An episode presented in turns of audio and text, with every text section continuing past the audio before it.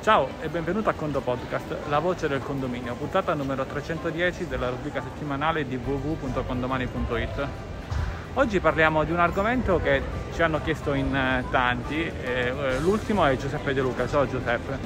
E l'argomento è il seguente, spesa personale a debito, cioè ovvero eh, si va a creare una spesa personale all'interno di Condomani, però il fornitore non viene eh, pagato chiudo l'esercizio e il fornitore ancora non viene pagato. Per diverse ragioni che, di cui diciamo, non è natura della puntata di oggi, queste non vengono riportate nell'anno successivo.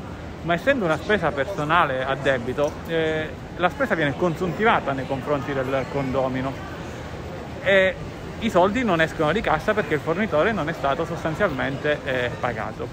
Quindi quando chiudiamo l'esercizio avremo, avremo un debito verso il fornitore e dall'altra parte appunto eh, dei soldi che abbiamo chiesto ai condomini che poi ci pagherà eh, quel singolo condomino, più condomini, se la spesa personale si più, più condomini, eh, questo condomino ci dovrà sostanzialmente pagare con delle rate, immaginiamo che le paga anche subito oppure no.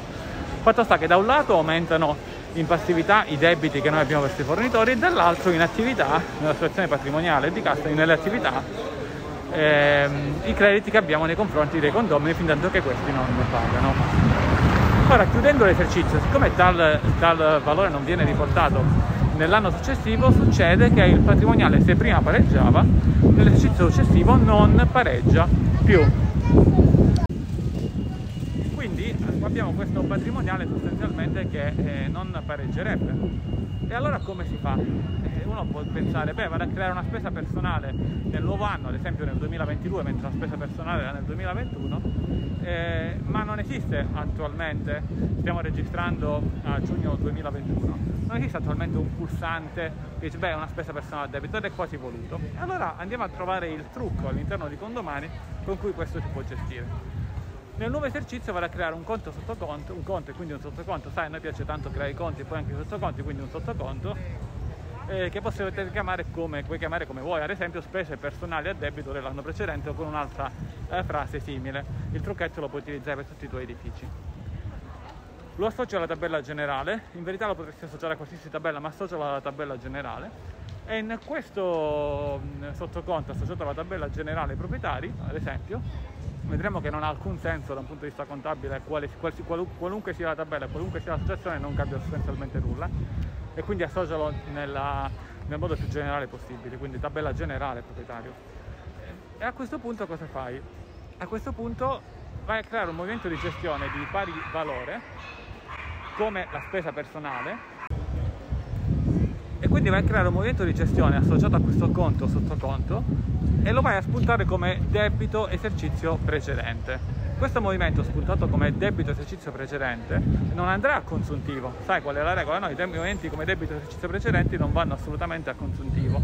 E non andando a consuntivo, non, andando a consuntivo eh, non aumenteranno i saldi dei singoli condomini. Da qui il fra virgolette trucco, ma è assolutamente tutto corretto, tale per cui andando a inserire questo movimento come debito esercizio precedente, non andando a consuntivo non aumenterà i saldi e i crediti debiti dei singoli condomini, indipendentemente da quale tabella millesimale sia associata ma andrà a riportare se, lo, se, il valore è esattamente lo stesso, um, diciamo, eh, facciamo finta che abbiamo questa spesa personale a debito di 100 euro, che significa non che il condominio non ha pagato la spesa personale, significa che noi condominio non l'abbiamo pagata nei confronti del fornitore, questo movimento di gestione nel 2022, abbiamo detto, in questo nuovo esercizio, a debito verso, ad esempio, verso lo stesso fornitore, avremo quindi nuovamente nella situazione patrimoniale del 2022 questo debito, questo debito nei confronti di questo fornitore e di conseguenza nella situazione patrimoniale, nelle passività ricompariranno questi 100 euro che invece prima, che invece prima erano sostanzialmente, tra virgolette, eh, scomparsi. Quando andremo a pagare questo fornitore, finalmente avremmo dovuto pagarlo prima, lo andremo a pagare,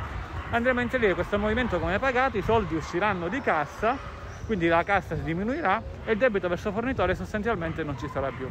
Ragioniamo il debito fornitore nella passività non ci sarà più, scenderanno quindi le passività di 100 euro, ma siccome lo paghiamo ad esempio con la banca, scenderà la banca che era nelle attività di 100 euro e quindi tutto quanto torna.